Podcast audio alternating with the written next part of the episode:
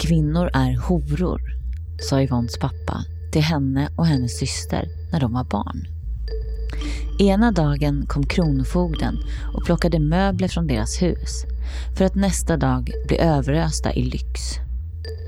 Det var ständigt lögner och det gick aldrig att lita på hur dagen skulle se ut.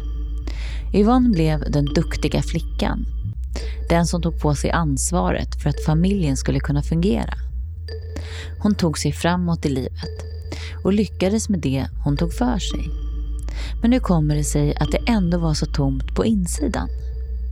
Kanske spökade uppväxten med en pappa som led av spel och sexberoende trots att han inte ens är kvar i livet.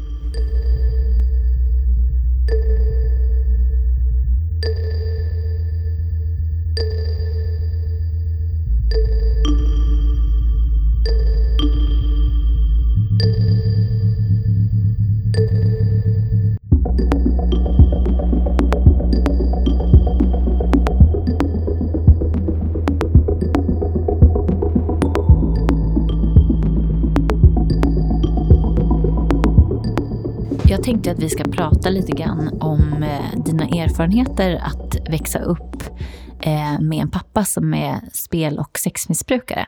Eller beroende, det beror lite på hur man vill se det. Mm. Men jag tänkte om vi börjar kolla på liksom, hur såg din familjesituation ut när du var liten? Alltså hade du, var det mamma, pappa, syskon eller var du ensam eller så? Det var mamma och pappa och en äldre syster som är tre år äldre. Mm. Och eh, en pappa som då inte var hemma så ofta. Så det var inte så att han var dagligdags på plats. Var du nära din syster och din mamma och sådär?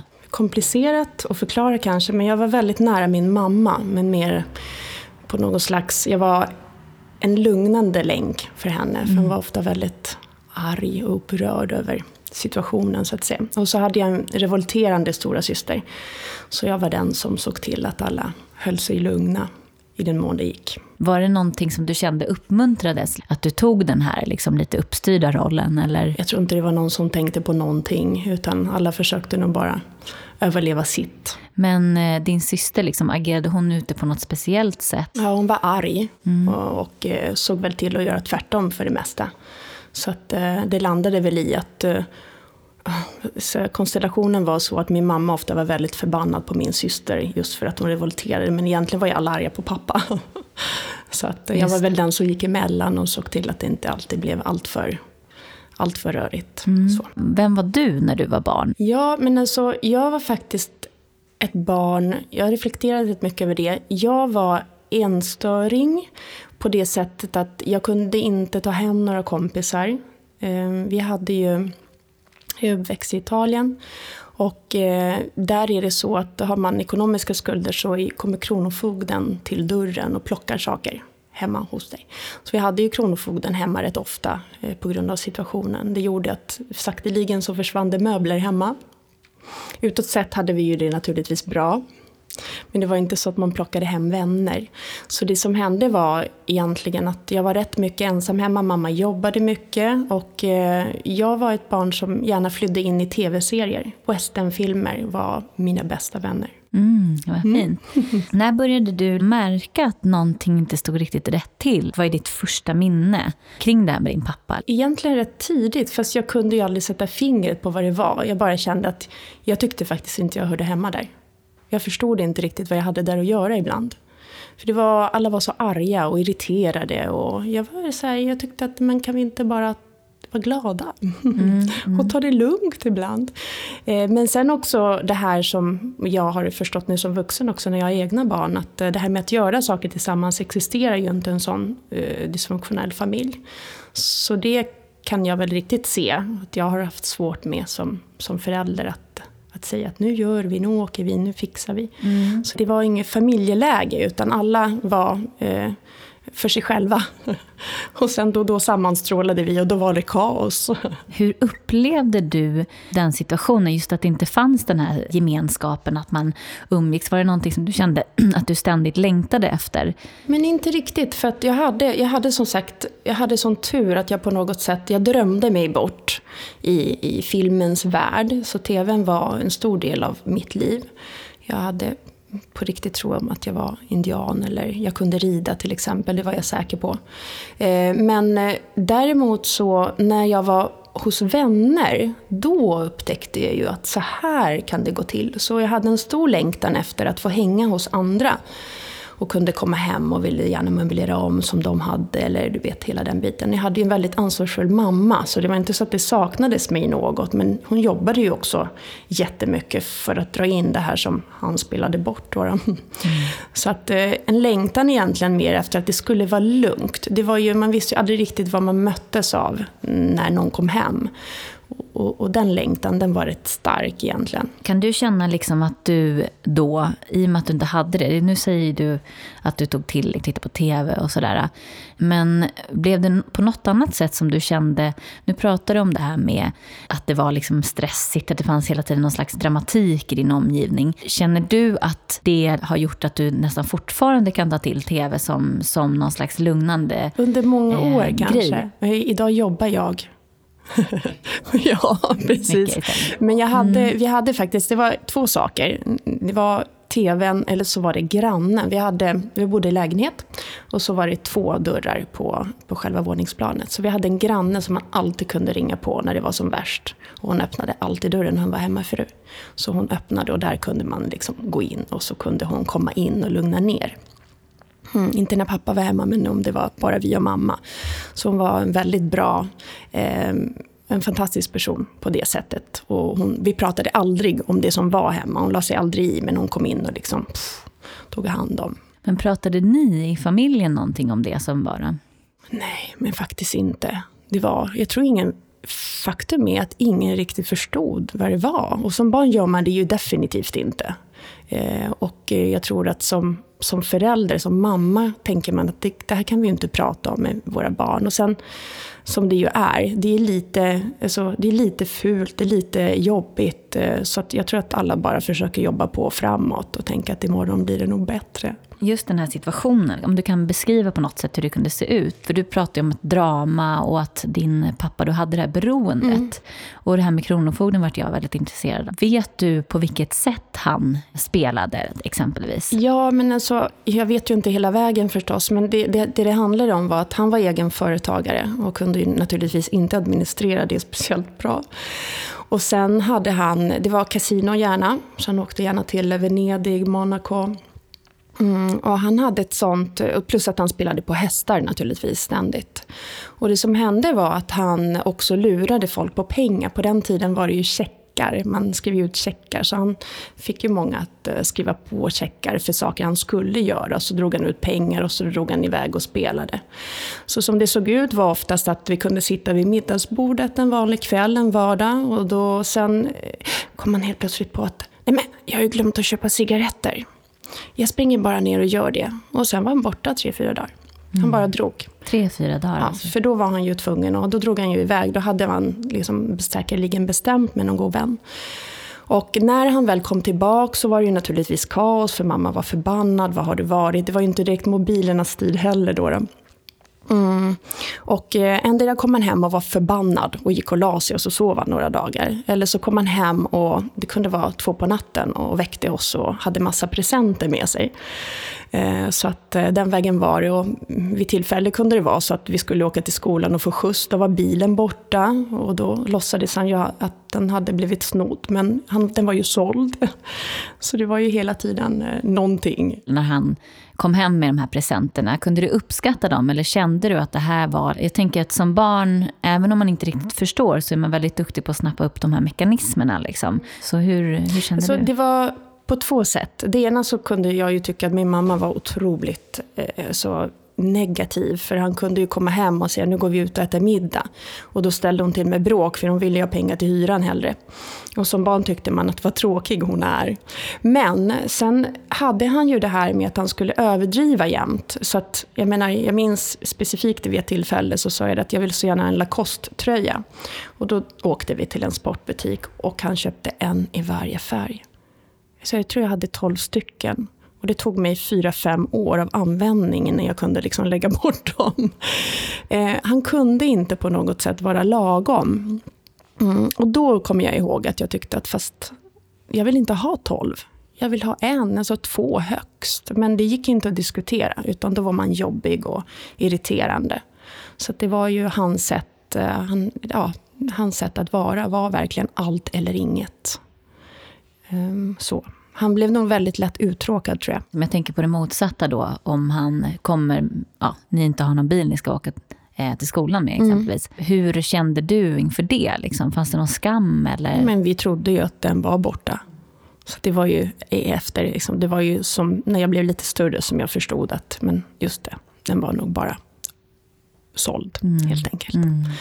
Eh, så att, eh, det var ju väldigt mycket lögner med i spelet och det var väl det man sensade som mest, tror jag. Och som så här i efterhand som vuxen är jobbigt, för man växer upp i den här miljön som bara är lögner egentligen. Det här sexberoendet då? Mm.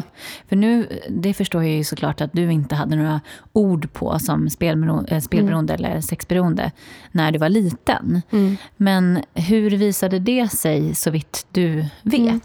Alltså, för det första så var det så att eh, när de hade gäster hemma, det var par, när de bjöd hem par, så såg jag, han hade verkligen, jag tror att han hade det verkligen som en sport att förföra alla kvinnor han kom i, alltså, i närheten av. Och då såg jag, du vet, alltså, mannen går in till köket och pratar med min mamma och då tog han någons hand. Och, så det var mycket beröring i närheten. Och sen hade han, han hade ju en hög med playboys hemma. Det var ju hans eh, alltså, det han läste. Mm. Och, eh, och sen så hade han ett faktiskt fruktansvärt drag eh, som jag kan bli väldigt arg på än idag nu när jag har förstått vad det har gjort för mig. Och det är att han högt och ljudligt alltid gick omkring och sa att alla kvinnor är horor. Och då hade han två döttrar hemma. Och han sa det, jag är hemskt ledsen att säga det, men alla kvinnor är horor. Det är ni också. Det kommer ni också bli. Och så kunde han svänga om och tycka också att eh, men om man ska göra en man nöjd, då ska man vara lite hora i sängen. Alltså han hade mycket det snacket. Och mycket... Uttryckte han det? Sa han det till ja, er alltså? Ja, ja absolut. Och vad, jag tänker, hur gammal var du när, du när du upplevde det här? Jag menar, jag tänker att man kanske inte kopplar riktigt när man är för liten. Ja, jag, jag levde med honom fram tills det att jag var 12. Eh, dagligdags. Så. Så att, och sen så hade jag beröring med honom till och från under året eh, när vi väl flyttade ifrån varandra. Och var väl med om några halvbra erfarenheter senare i livet med honom också. Men han, han var ju aldrig så att han, om man ser så rent sexuellt så var det inga energier mot oss. Men det speglar sig ändå. Om man ser. Jag har alltid levt i förnekelse och tyckt att det inte påverkat mig, men det gör det ju. Man vill ju motbevisa det här med hora till exempel, helt klart. Har du känt att det har liksom blivit den? Jag tänker framförallt just det här när man kommer in i tonåren, när man själv mm. börjar liksom utforska det där. Mm. Så är det ju väldigt mycket, tror jag oavsett liksom vilken situation, så tror jag framförallt generationer tillbaka haft ganska mm. svårt att tala om det här med kärlek och sex. Att på något sätt prata om det på ett sätt där det blir liksom avdramatiserat. Mm. Hur blev det för dig då? För den erfarenheten du hade var ju uppenbarligen då kanske genom honom. Eh, man pratade ju inte så mycket om det då, eh, den generationen. Alltså mina föräldrar var ju 40-talister. Eh, jag måste säga att jag har nystat jättemycket i det där de sista åren. Och har en liten sorg att inte jag har sett det tidigare, hur mycket det har påverkat mig. För jag har alltid varit den här som har tänkt att vilken tur att inte jag påverkats av det där. Men eh, det har gjort egentligen två saker med mig. Det ena är att jag har tagit bort en del av min kvinnlighet. Jag ser väldigt kvinnlig ut, men i mitt sinne så har det alltid varit väldigt viktigt att vara väldigt korrekt. det är en slags motbevisning av hans ord jag ska minsann vara ordentlig. så. Eh, så att, eh, och sen så just det här med att eh, kvinnlighet mm, omedvetet har varit kopplat till att ja, men då är man ju lite så. Inte i mitt sinne, för jag älskar kvinnor och kvinnlighet i sig, men, men bara det att eh, mot män, att jag på något sätt de har fått jobba rätt hårt. Eh, nej, men jag tänkte bara på, du var inne på det här med kvinnlighet, mm. och eh, upplever du att din pappa såg dig när du var liksom duktig och ordentlig? Nej, definitivt inte. Han var väldigt självupptagen. Däremot så tyckte han, jag, jag vet att han tyckte Alltså när jag väl blev lite större så var jag nog den enda som han hade respekt för ändå. Och det hängde ihop med att han hade en bild av, han hade en väldigt, ett estetiskt öga. Han tyckte att jag var ett vackert barn, så det kunde han ju påtala. Det var ungefär det enda han påtalade. Och faktum så har det för mig bringat till att, och det hade, jag har inte heller kopplat förrän på senare år, att om det är det första en man säger till mig så blir jag störd. Alltså då är det inte på riktigt för mig. För då vet jag att det ställer krav på att då måste jag alltid se bra ut. Jag, han såg ju aldrig mitt hjärta, han såg aldrig att jag, att jag var liksom en, en, en, ett barn som man skulle krama om eller se på riktigt. Dit kom han aldrig. Eh, så att för mig, om en man idag bara pratar om min yta, då blir jag, jag blir faktiskt rätt låst. Jag, jag kan inte riktigt hantera det bra, utan då blir jag så här, ja ja, förstås. Det är det enda du kan se. Men din mamma då, liksom, kunde hon ge dig den här kärleken och krama om och visa att du är bra som du är eller någonting sånt? sådär egentligen, men hon hade ju tufft. Alltså jag måste säga att jag beundrar min mamma enormt mycket. Det var mycket att ta in. Eh, och hon kämpade ju hårt för att få ekonomin att gå runt, vilket hon gjorde med bravur. Vi saknade inget. Eh, jag hade ju också då min pappas mamma som hade samma sinne som min pappa. Mm, var rätt eh, tuff och hård att ha att göra med och hade väl ingen bättre kvinnosyn heller på sitt sätt. Eh, eh, så att kramar sådär. Däremot så fyllde jag ett tomrum. Så I och med att jag var den som på något sätt kunde ta lite av stafettpinnen hemma ansvarsmässigt. I och med att min stora syster var rätt mycket i obalans så blev det så att min mamma lutade sig mot mig mer som barn.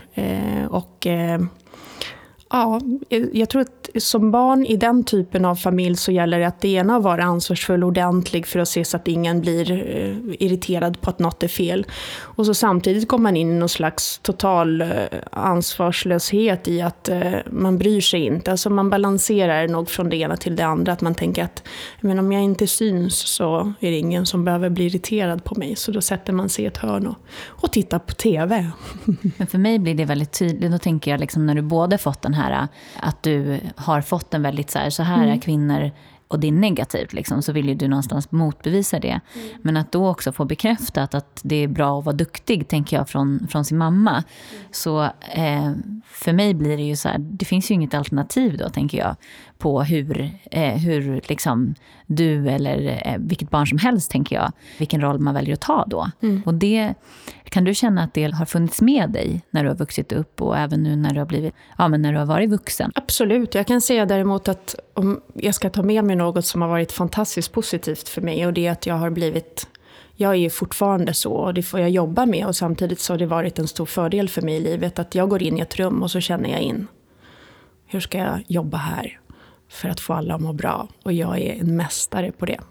Och det har varit av godo, samtidigt som man ibland, nu med åldern så har jag lagt av med det. Jag behöver inte vara alla till eh, så, till viljas så. Att jag behöver inte vara den som får alla att må bra. Så jag kan prata med mig själv och säga ställ dig ett hörn nu så kan någon annan få ta den rollen.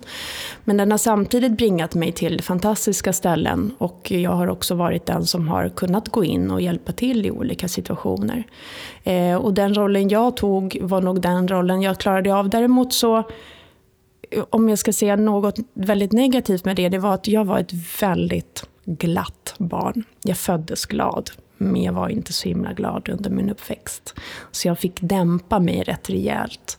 Ehm, och det håller jag på att ta igen nu, men det har tagit mig till nu att eh, tycka att det är okej okay att, att, att vara Alltså jag hittar tillbaka till den jag är på riktigt. I och med att jag också har gjort val på vägen naturligtvis som har varit väldigt medberoende påverkade. Så att, eh, och det är väl late blooming helt enkelt. Mm. Jag tänker att de flesta tycker ju om att få hjälp eller att bli omhändertagna mm. eller så. Det är klart att det är positivt. Men har du fått hjälp eller har du kunnat be om hjälp? Jag är ju jättedålig på att be om hjälp. Sen ska jag ju säga, och jag menar naturligtvis har jag en helt annan sida också, den sidan som verkligen sluta vilja hjälpa till också. Jag är inte bara god. Mm. jag kan bli lätt sådär att ja, men det där, ska du väl, det där klarar väl alla av själv. Så, men eh, jag har varit dålig. Jag är väldigt dålig på att ta emot hjälp. Eh, jag, är jag jobbar jättehårt på det. Därför att det är väldigt svårt också för den som möter mig förstås. För jag säger hela tiden nej då, det behövs inte, det behövs inte. Fast jag egentligen har både en längtan och behov av att. Eh, men jag kan inte riktigt eh, känna igen, så jag har jobbat mycket med att verkligen känna in med vänner som jag är trygg med. Hur ska det kännas? För det ska jag försöka koppla på relation med en man så småningom. Att kunna knyta an på det sättet. Att känna igen att just det, men det här känns tryggt. Utan jag har ju sprungit lite på annat förstås. Där pratade du lite om din relation till män. Du nämnde mm. att du har barn. Mm. Eh, hur har din relation till män varit och hur träffade du dina mm. barns eh, pappa? Jag, jag var 23 och vi var tillsammans i nästan 20 år. Ja. Eh, valde varandra väl. Naturligtvis så passade vi in rätt bra i varandras sår. Eh, och eh, fantastisk man, men med sina utmaningar förstås. Man kan väl säga så här att med den lärdomen jag har idag så skulle jag väl kanske absolut inte välja annorlunda. Men däremot skulle jag uppföra mig annorlunda. För att eh, nu skilde vi oss för ungefär tre år sedan. Och vi kanske skulle ha gått ifrån varandra tidigare eller så skulle vi ha gått och fått hjälp lite tidigare. Eh, jag har haft svårt att, att eh, både stå helt rak i vad jag tycker och tänker. Eh, I och med att vi träffades så unga. Jag har haft svårt för att möta. Min pappa var väldigt arg. Han gjorde rätt mycket utfall. Jag har svårt för den energin. Inte för att mitt ex var väldigt arg så, men när man väl hamnar i konflikt så blir det ju så. Så jag har aldrig gillat män som höjer röst. Eh, och sen så, i och med att jag på något sätt har varit van i att hela tiden dupera allt med lögner, vad jag än har gjort som barn, så är det något man har med sig sen i en vuxen relation. Så att, ja, det här är allt bra-frågan. När man har sagt till två, tre gånger att fast jag mår inte bra med det här och det här och så har det ignorerats. När frågan kommer sen, är allt bra? Så säger man ja, och sen tänker man fuck off. Så jag på något sätt så levde jag lite parallellt och slutade släppa in honom. Det var min del i att det gick fel. Mm. Eh, och sen så hade han sin del, för att ju mer jag distanserade honom, ju mer ja, svartsjuk och kontrollerade orolig blev han. Han hade den. Men när ni träffades, vad var ni för personer då? Liksom, jag tänker att du inte riktigt tycker om när någon kommenterar hur vacker du är. Liksom. Mm. Hur, hur var det när ni träffades? Ja, men det var en vacker historia. Vi blev ju kära på studs. Eh, och han var väldigt bra på det sättet att han såg mig. Han hade själv en jättesorg med sig egentligen. Så vi såg varandras inre rätt bra. Men eh, det som hände var att eh, han behövde ju verkligen någon som eh, fyllde ett stort hål med kärlek. Och jag var där och fyllde direkt. Mm. För det kan jag ju rätt bra. Tills jag blev jätteirriterad. Fast förstod inte varför. Så här, men hallå, det räcker ju aldrig så. Eh, och när jag väl började skjuta bort eh, på grund av att jag inte riktigt orkade så trodde han att jag var på väg att gå och så började han hålla i mig hårt och så blev det helt fel dans. Och där tror jag att jag är rätt lik min pappa.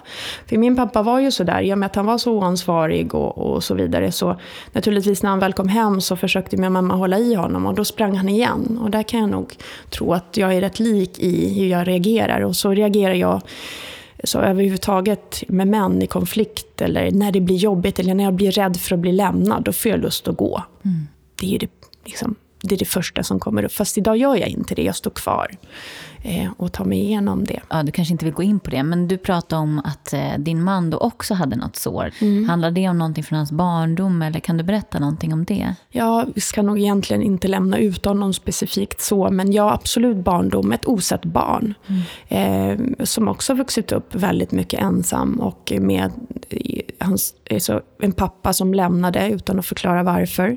Så utan pappa och en mamma som jobbade väldigt mycket och som eh, han på något sätt kände sig osedd av. Eh, så att han är jättekärlekstörstig och världens största och finaste hjärta men som behöver bekräftelse. Mm. Eh, och jag tror att vi var båda väldigt mycket bekräftelsemänniskor. Mm. På olika sätt dock. Eh, för jag har ju en tendens jag, när, jag, mm, om man säger så, när jag var 12 så, blev jag, så flyttade vi från min pappa och då bytte vi då land från Italien till Sverige. Och det som hände var att jag blev förskickad ensam i nästan ett år. Och jag blev då väldigt avklippt känslomässigt från allt det som hade med familj att göra. Då bodde jag hos eh, eh släktingar till min mamma. Men då hade jag varken mamma eller pappa med mig. Det gjorde att jag på något sätt bestämde mig för att jag kände det blev lugnt och skönt. Men jag klarade ju mig själv. Så jag hade ju svårt att knyta an till 100% igen sen. Och sån är jag än idag om jag blir ledsen eller om jag känner att det, nej men det, det blir lite drama inombords. Så det är mycket lättare för mig att bara låsa in mig alltså, inte bildligt talat, men i sinnet och säga så här, Vanessa skärp dig, det här klarar du. Det är liksom, då, då, då, så står jag upp. Jag kan verkligen visualisera. Jag går ner, är liksom deppig och ledsen en kort stund och säger, men det här ska du ju fixa, skärp dig. Liksom, var stark nu. Och så springer jag, fortsätter jag springa. Och det liksom har varit mitt sätt att hantera. Men istället för att vara i att, okej okay, nu är jag ledsen, varför är jag ledsen? Och och så tala om för dem runt omkring att jag är det, utan jag stänger dem ute. Nu så kommunicerar jag inte. Jag blir så här, men det borde ju ni förstå själva, tänker jag. Så att, då springer jag. Så vill jag inte belasta heller. Så det är ju ett, ett sätt att hantera det på sen den tiden. Jag ser framför mig hur du, när du säger springer, ser jag framför mig hur du sitter på en cowboyhäst och, och rider iväg. Liksom. Ja. Eh, men jag tänkte på Eh, det Exakt. Här, du känner det? Ja. ja. Då kommer du i en väldigt känslig ålder, alltså 12 år. Också på något sätt komma i kontakt med en helt ny kultur. Mm. För mig, jag har ju varit väldigt mycket i Italien och älskar mm. Italien, så är det ju en helt annan energi och en helt annat sätt att framförallt umgås liksom med mm. familj. Och vi i Sverige är vi ju mycket mer inomhus och privata och sådär. Mm. Hur, hur blev den eh, krocken för dig? Ja, tur i oturen så var jag uppväxt i den familjen jag var, så det var inte så socialt. det var ju mycket soffa och tv då. Mm. Eh, inte så bara naturligtvis, jag hade ju också en familj som jag umgicks med, eh, och farmor och farfar och, och så vidare. Men eh, ska jag vara helt ärlig så såg det ut så här, jag kunde inte svenska när jag flyttade hit, så det blev ju naturligtvis en krock. Men eh, jag var på slutet så pass ledsen att jag undrar faktiskt hur det hade gått med mig. Så jag är så otroligt tacksam över den här flytten. Mm. Även om jag på något sätt har ryckts bort från någonting som ju är väldigt mycket av min själ, det italienska, som jag som tur är har kunnat fortsätta ta hand om, så var det så att jag var på gränsen till att spricka kändes det som. Mm. Och jag förstod inte riktigt hur jag skulle ta hand om det. Jag kunde liksom inte prata med någon. Det var ingen som hade tid att lyssna. Så när jag väl flyttade hit så landade jag hos släktingar som hade en sån här du vet, nio till fem dag. Det var limpamacka på kvällen om man skulle ligga klockan tio i sängen. Och det var eh, saker på helgerna och det var, det var som att hamna i paradiset. Mm. Och jag började rida. Och jag mm. kunde inte och jag blev jätteförvånad. Men jag lärde mig och stallet blev mitt andra hem. Så det blev, eh, det blev bara fantastiskt. Jag är bara evigt tacksam för, för denna flytt. Så det tackar jag min mamma för. Du sa att du kom ensam. Din syster då? Var hon kvar? Ja, det var, hon var en av anledningarna. Min mamma var tvungen att avsluta väldigt mycket. Och just mycket av det ekonomiska. Det visade sig min pappa hade ju lansat alla konton. Så det fanns ju, vi fick inte med oss någonting. Jag fick med mig en påse med Playmobil. Men, eh, och sen ville inte min syster, hon var i en jättekänslig ålder. Jag var 12, hon var 15. Jag var en sån här jättesen 12-åring. Du vet, det var lite så här, ja men jag var inte så utvecklad i sinnet på det här med heller manligt kvinnligt. Medan min syster var en, en, en tidigt utvecklad 15-åring. Hon hade sin första pojkvän och det var en jättesorg för henne. Och med facit i hand så, så ser jag också min mamma att hon borde kanske ha lämnat henne där. Men till vad? För att min pappa kunde ju inte, min farmor ville inte. Så att hon, hon kom hit och, och vantrivdes i tre år och sa hela tiden när jag, fyllde, när jag fyller 18 ska jag flytta ner igen, vilket hon gjorde. Tyvärr ska jag säga, för hon landade ju bo hos min pappa och det blev inte bra. Förstås. Men när hon kom dit då, hade han, jag tänker om när länsat alla konton, så hade han något hem? Alltså vad hände? Ja, han bodde ju kvar i den lägenheten som jag växte upp i. För i Italien är det väldigt svårt att, att vräka någon, det tar jättemånga år.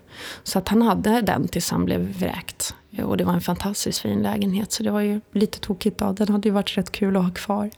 Men eh, hans sjukdom eskalerade ju förstås så att han blev ju sämre och sämre. Och det ändrade ju faktiskt upp i att han hade gjort så många ekonomiska oegentligheter så att han var tvungen att lämna landet till slut. Så att han bodde i England sista tio åren av sitt liv och kunde aldrig åka in i Italien igen, för då hade han åkt in. Han jobbade, han hade en advokat som hjälpte honom, men det var ju trots att han blev dödssjuk på slutet så hade de ändå plockat in honom. Så att han, eh, han kunde aldrig åka tillbaka, så han ligger begravd i, i London nära Heathrow. Men hur gammal var han då? För jag tänker din då flyttade din syster dit eh, till honom mm. och sen blev han av med bostaden.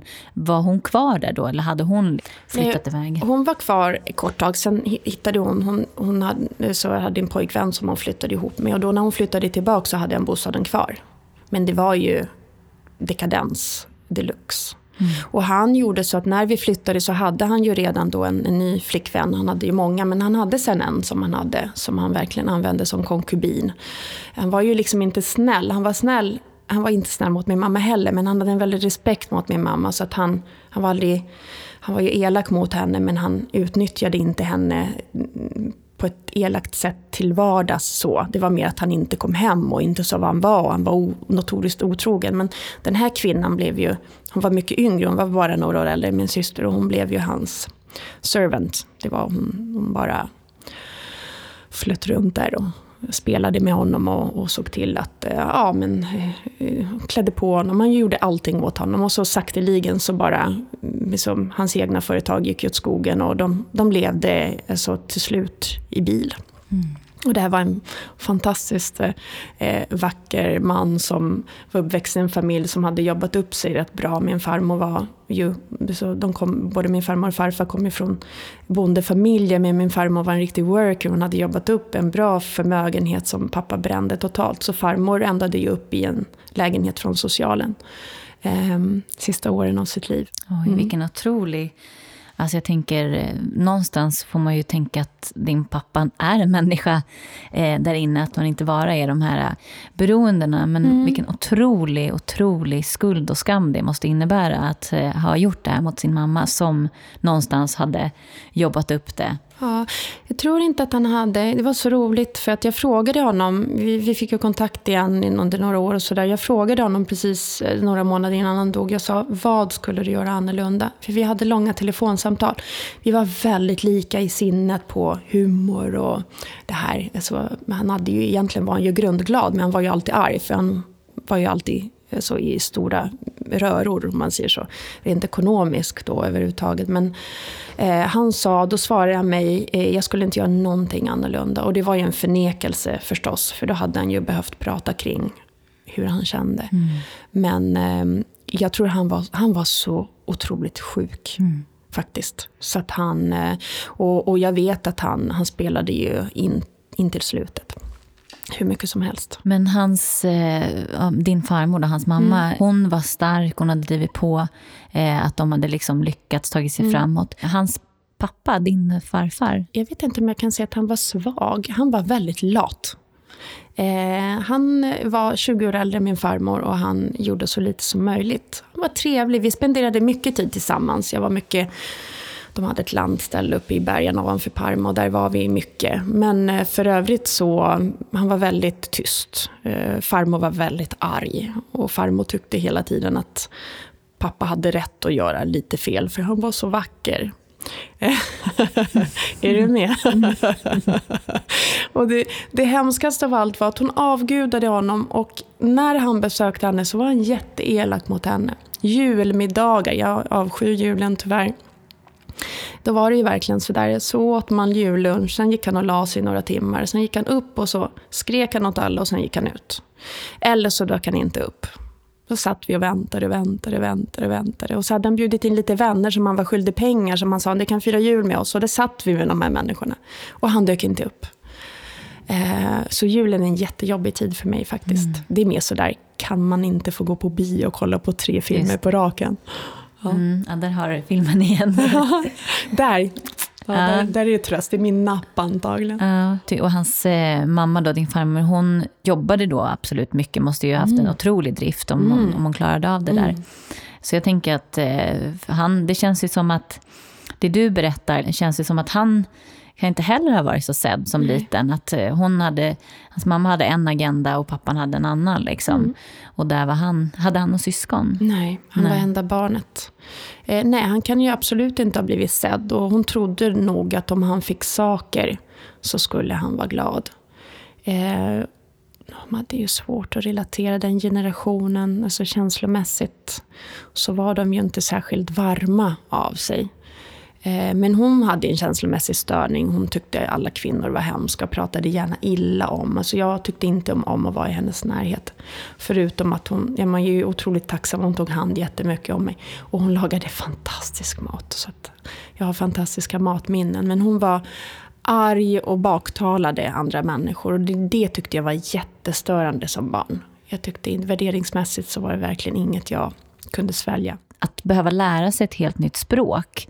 Eh, hur fort gick det för dig att lära dig svenska? Tre månader ungefär. Och det känns som, jag tänker att på något sätt så känns, eller när jag lyssnar på dig så känns det som att du har varit en underdog som har fått jobba dig mm. uppåt. Jag tänker lite grann på din farmor där, liksom, mm. att någonstans eh, när det inte finns serverat så får man skapa det själv. Jag har faktiskt tänkt en hel del på det där, just apropå relationen till män. Jag är uppväxt i ett eh, riktigt matriarkat. En farmor som var en worker, en mamma som har, herregud, min mamma har varit helt fantastisk på att jobba. När vi, jobb, när vi flyttade hit hade hon dubbla jobb naturligtvis i flera år. Och jag har blivit likadan. Och det, och det är också min napp som sagt idag så är det min tröst på något sätt. Ju mer, alltså, har jag varit i obalans har jag bara jobbat mer. Eh, jag älskar att jobba. Eh, så det är inte bara av den anledningen. Jag finner en stor lycka, lyckorus i att, att, att jobba. Men, men eh, absolut så finns det en röd tråd och jag har faktiskt inte sett en enda man ta ansvar under min uppväxt. Så jag har svårt att eh, Um, och det är nog därför jag också har svårt att ta emot. Jag har aldrig sett en man ge på det sättet, förutom 12 Lacoste-tröjor. ja. de, jag tänker, de växer man ju ur till slut. De växer, jag växte, som tur var, för jag tröttnade faktiskt mm. efter ett tag. Det är helt otroligt, alltså jag tänker den eh, resan. Men känner du nå, när du jobbar nu, känner du att du får den bekräftelsen som du har saknat på något sätt? Ja, ja gud ja. Och specifikt där jag befinner mig idag professionellt. Jag har har haft svårt att tycka att jag är bra. Och jag har haft svårt att ta plats. Jag har gärna jobbat, jag tar gärna plats. Eh, men jag ser alltid till att stå lite bakom någon som jag skjuter fram. För jag vill ju känna mig god.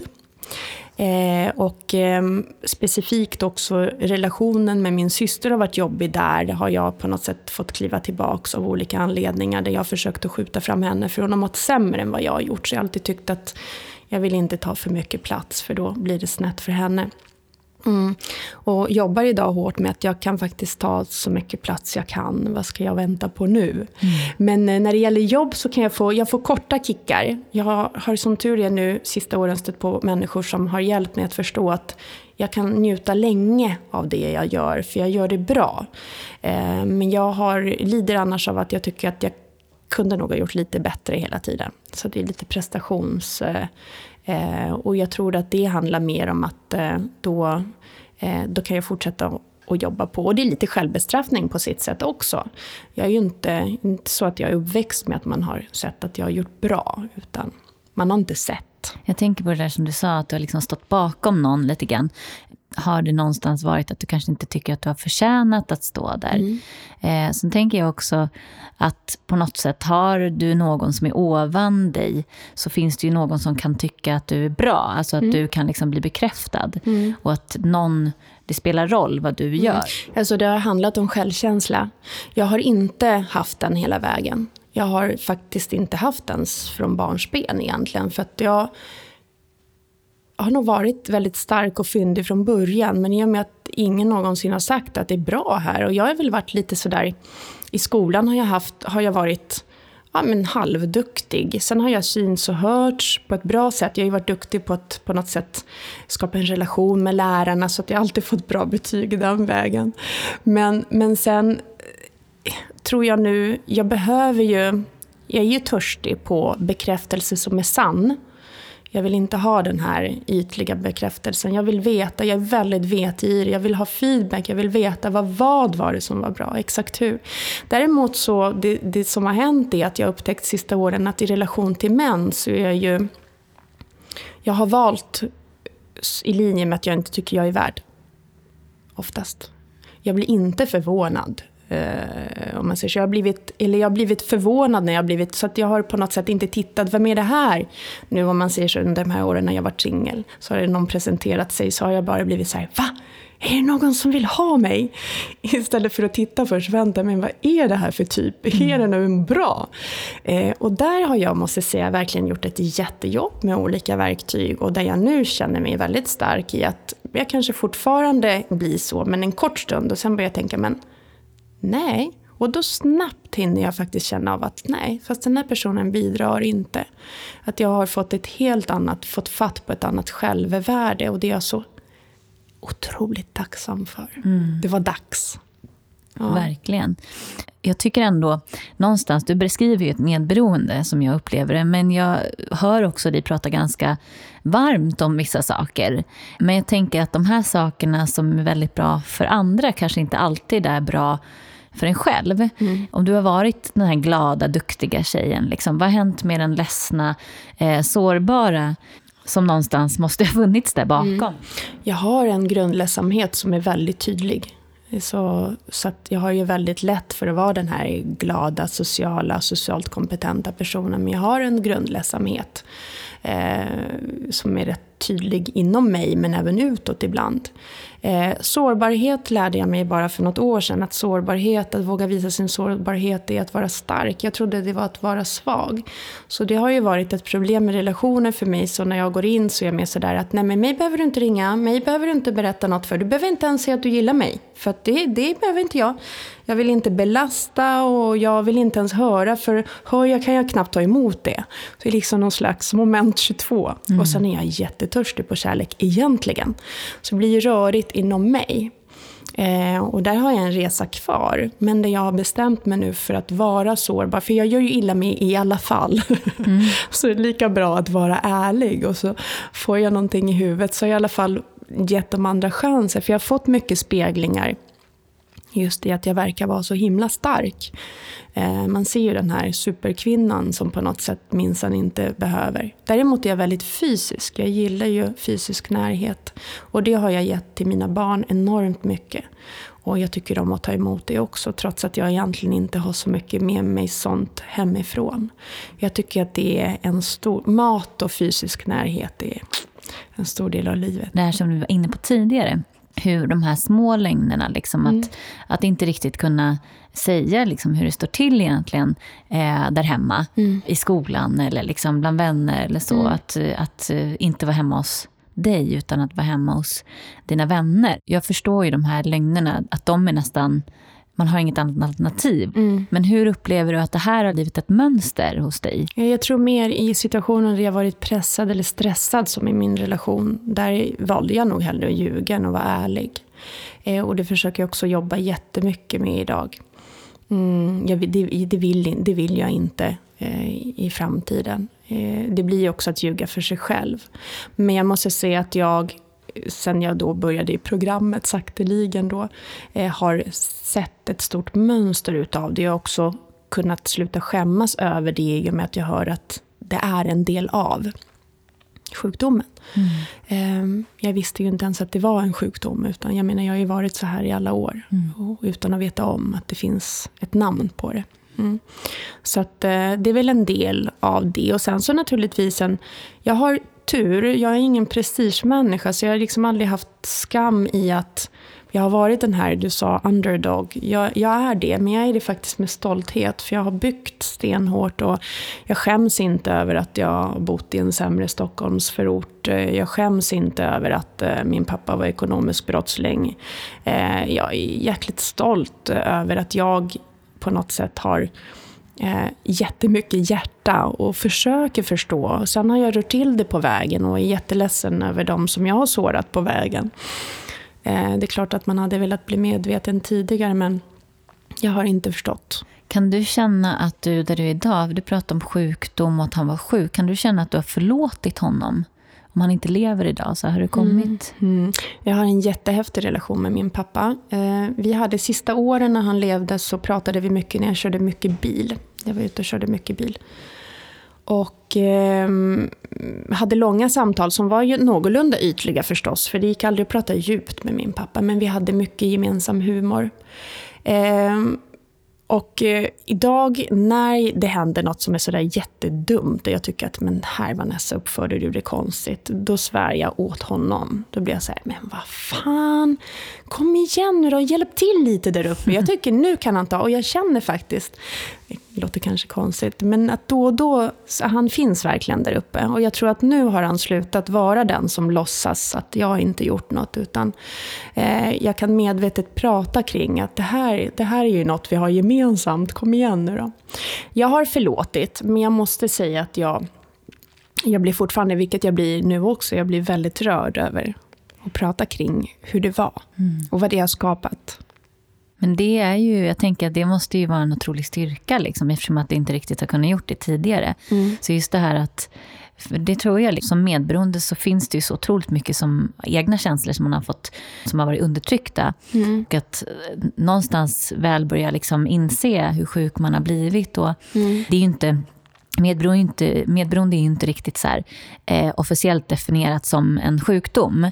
Eh, beroende däremot är ju det. Mm. Men du pratar om sjukdom och jag skulle också säga att det är en sjukdom. För att det är liksom någonting som, som eh, sitter så otroligt djupt. Jag tänker att den grejen, som medberoende, så finns det så otroligt mycket som måste ut. Och jag var jätterädd för det som skulle ut. För mm. att man någonstans förstod man att det här håller inte. Mm. Eh, forever liksom. Jag gråter jättemycket. Men jag gråter ju, om man säger så, det, det är ett sätt för mig att lätta på trycket. Jag antingen låt, gråter eller blir arg. Men jag gråter, jag har liksom, det är som sagt någon slags grundsorg.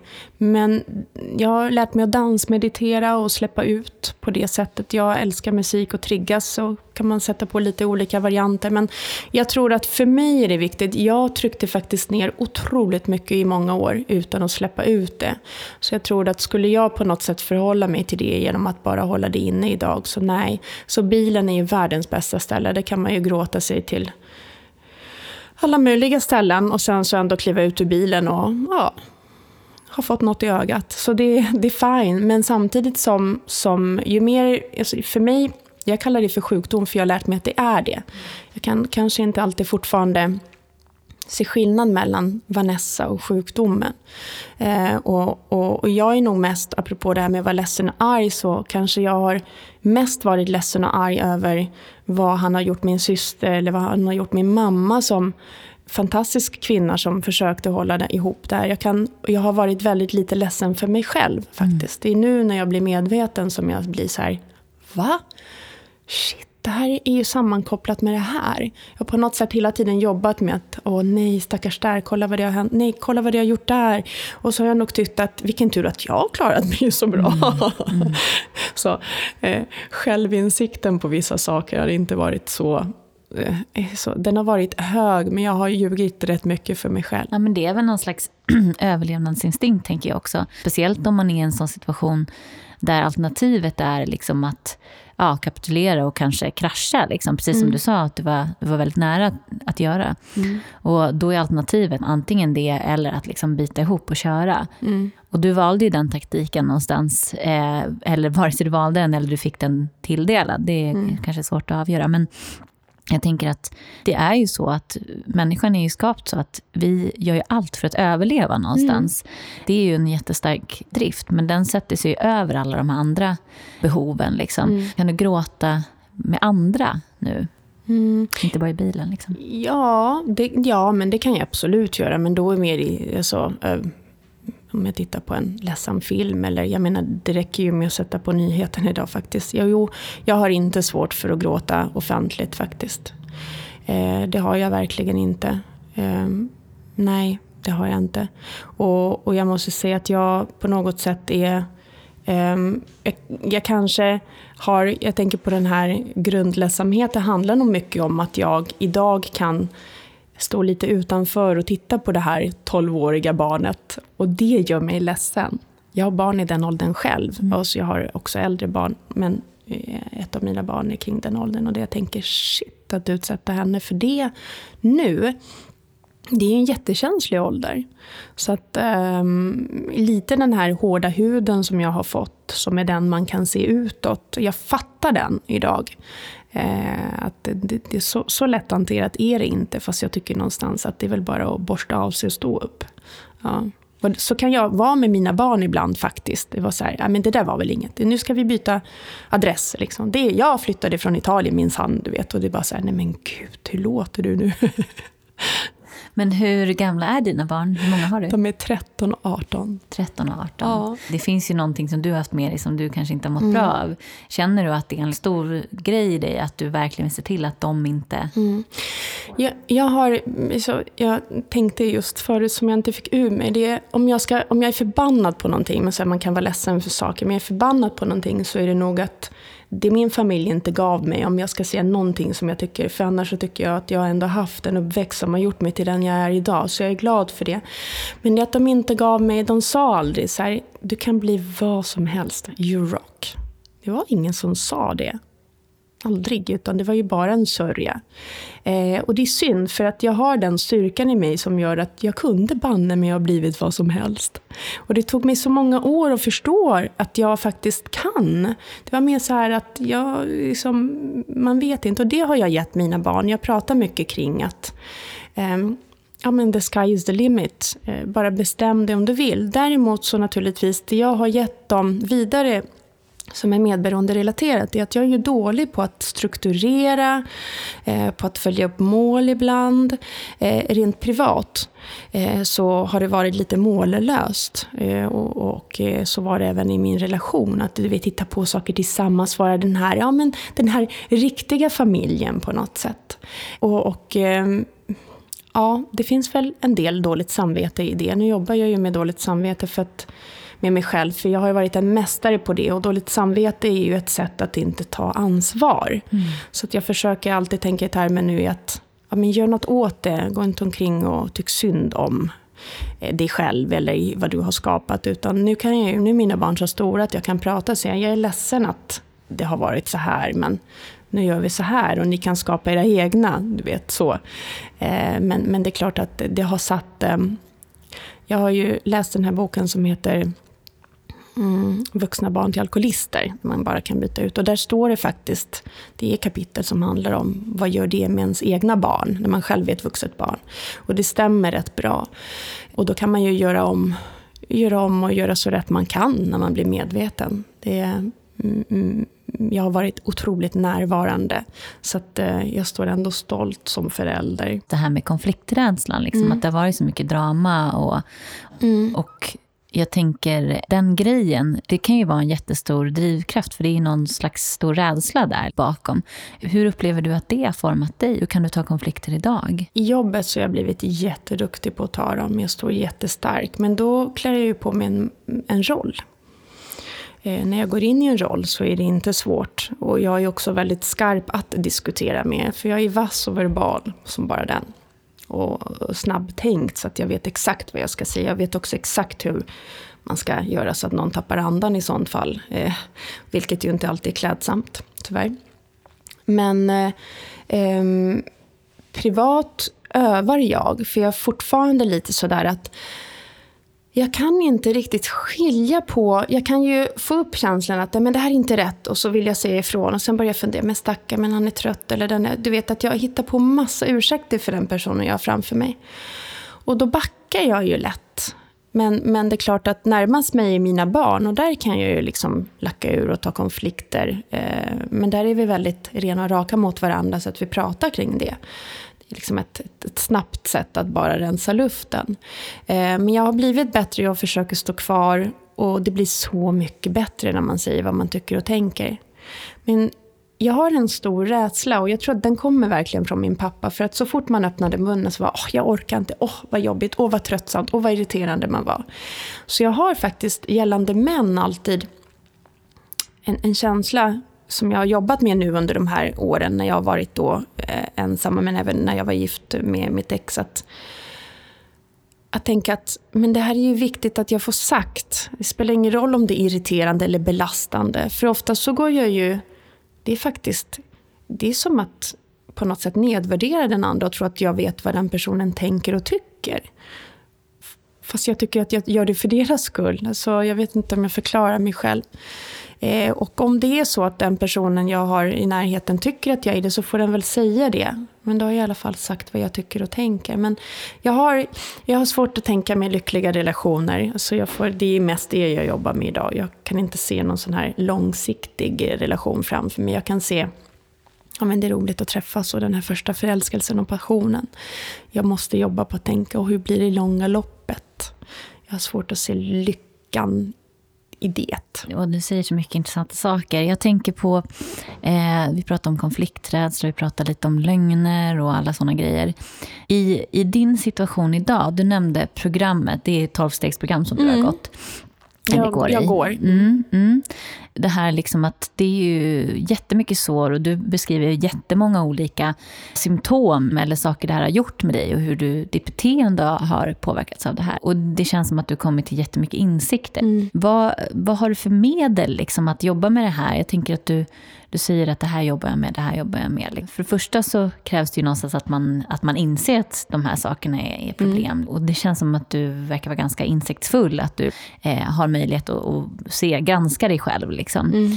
Men hur gör du rent praktiskt då nu när du försöker jobba med de här sakerna? Så det programmet till exempel har gjort mig med, det, jag, jag jobbar fortfarande stenhårt på att skilja på vad vad det var det egentligen. För jag har eh, inte riktigt koll på vad som är medberoende och vad som är jag. Eh, alltid. Men mm. jag har en fantastisk sponsor som talar om för mig, det här är typiskt, det här är... Mm. Och sen är det ju bra att gå på möten, för plötsligt hör man ju massa kopior av sig själv mm. prata, så det är väldigt intressant. Jag blir förvånad. Jag har fortfarande svårt att känna en jättegemenskap. Jag har gått på för få möten än så länge. Mm. Eh, men, eh, och, och, jag gillar ju det här med att när det blir stressigt och jobbigt inom mig själv, att gå undan och vara ensam. Mm. Så det här med gemenskapen är lite jobbigt nästan. Mm. Att jag liksom får lust att springa från mötena och sätta mig någonstans i bilen förstås, mm. själv och bara mm. okej. Okay. Eh, men, men jag har ju genom åren jobbat i lite olika konstellationer. Men eh, allt ifrån KBT till att jag har åkt iväg utomlands och gått några självinsiktskurser. Bland annat en primal för jättemånga år sedan. Mm. Eh, där man jobbar igenom barndomen. Och eh, jag har gått en fantastisk kurs som heter Path of Love, en process. Mm. Där man jobbar mycket med tillit och skuld och skam. Eh, som, som faktiskt satte igång jättemycket eh, hos mig. Som de satte igång men också plockade upp. Så att jag kom hem hel, man säger så. Mm, wow. Från den processen. Eh, och, så ju mer insiktsfull man blir. Jag, jag är lite sådär att jag vill så gärna jobba med mig själv, men jag vill att vardagen ska fungera. Därför så backar jag så fort jag känner att det är saker som gör att man ska bli så inne i det, så att det är det enda man pratar om, eller man ska vara inne i någonting som är som en, eh, som ska uppta hela ens värld. För jag har för mycket vardag och för mycket ansvar i min vardag för att så allt ska gå att applicera på vardagen. Då tror jag på det.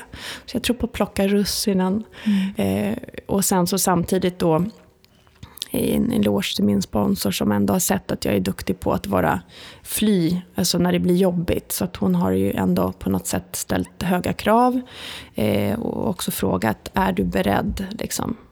Hon har tyglat dina hästar lite grann. Hon har, nej men oh, be om hjälp. Jag sa, be om hjälp, du skriver ju inte. Jag, nej, för jag är ju inte van. Jag är inte van att be om hjälp. Mm. Det finns inte i min värld. Det är liksom, jag klarar mig själv. Och det är inte för att jag inte tror på henne, det är för att jag är ovan. Så att bara att ha någon som, som, som hör av sig och säger hur är det blir sådär. Okay. Och det har jag, jag har ju goda vänner som gör det. Men det här är ju någon som inte behöver göra det som gör det. Det blir så otroligt känslosamt. Mm. Att vänner gör det, men jag har många nära mig som... Men på något sätt så har ju hon, titt, hon har ju kommit in under huden på ett annat sätt. Hon har ju sett delar av mig som kanske få har sett. Mm. Och hon står kvar. Mm. Det är rätt coolt. Ja, verkligen. Mm. Men om du nu avslutningsvis, om du mm. skulle liksom... Om vi tänker någon annan som har varit med i samma situation eller något liknande. Mm. Vad är dina rekommendationer? Hur hade du önskat eh, att du hade gjort annorlunda eller vad skulle du rekommendera någon att göra? Jag tycker de vuxna har ett stort ansvar nu är det, det är så pass mycket lögner i en sån här familj så utifrån så såg ju inte alla, men eller 17, det var så många vuxna som såg att han hade svåra problem och att vi faktiskt på något sätt måste ha mått dåligt. Och jag önskar att vi alla tar ett socialt ansvar på det sättet och, och går in och hjälper till. För jag tänker att hade man satt in hjälp på oss tidigare, även psykolog och min syster har haft det jättetufft och har det fortfarande tufft. Hon är ju några år äldre än vad jag är. Men Eh, att, att hon flyttade ju tillbaks in i samma hem som en pappa som är eh, sex och spelberoende på ganska hög nivå. Så har ju hon blivit rätt mycket mer förstörd på något sätt. Så jag önskar att, man, att de vuxna runt omkring eh, tar ett större ansvar och, eh, och försöker bryta in och kliva in. Det är väl det enda egentligen, för att det är svårt att begära att barnen ska komma på att det här är fel. Och barn älskar sina föräldrar oavsett.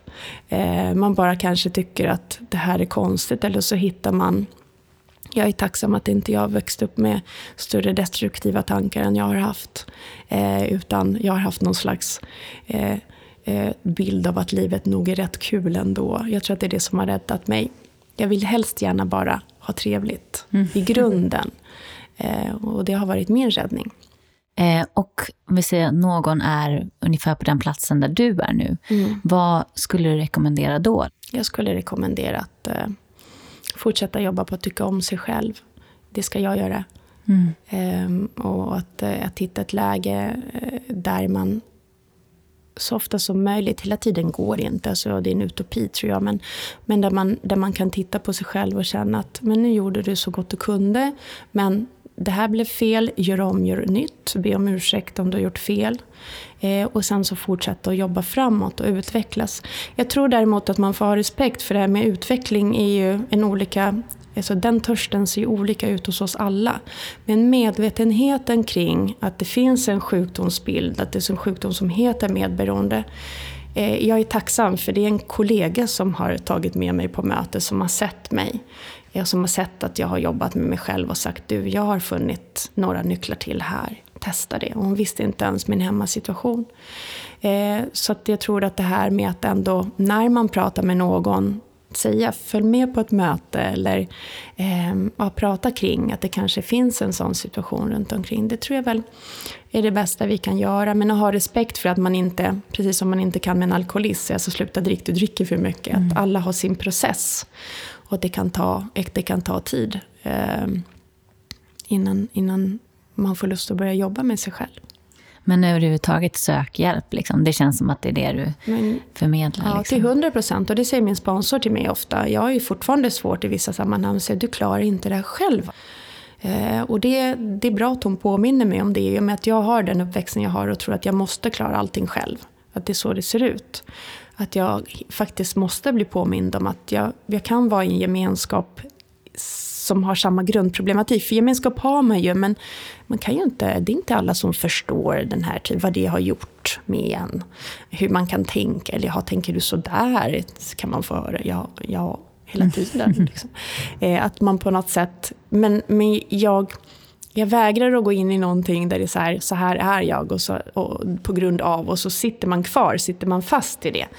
Så att jag önskar väl alla få och känna av att, och, och, olika i olika perioder i livet förstås, för man kan ju ibland inte köra på allt samtidigt. Man kan ju gå sönder av det. Eh, men jag tror att man blir mer och mer hel ju mer pusselbitar man får på plats. Tack Yvonne. Tack så mycket.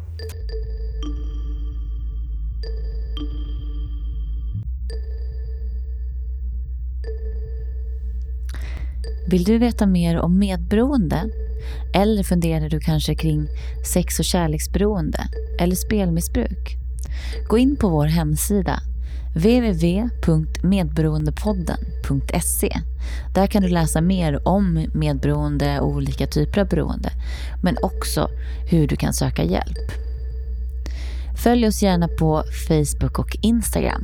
Och på Instagram lägger vi upp daglig inspiration och lite citat och sånt som kan vara nyttigt för dig som är medberoende.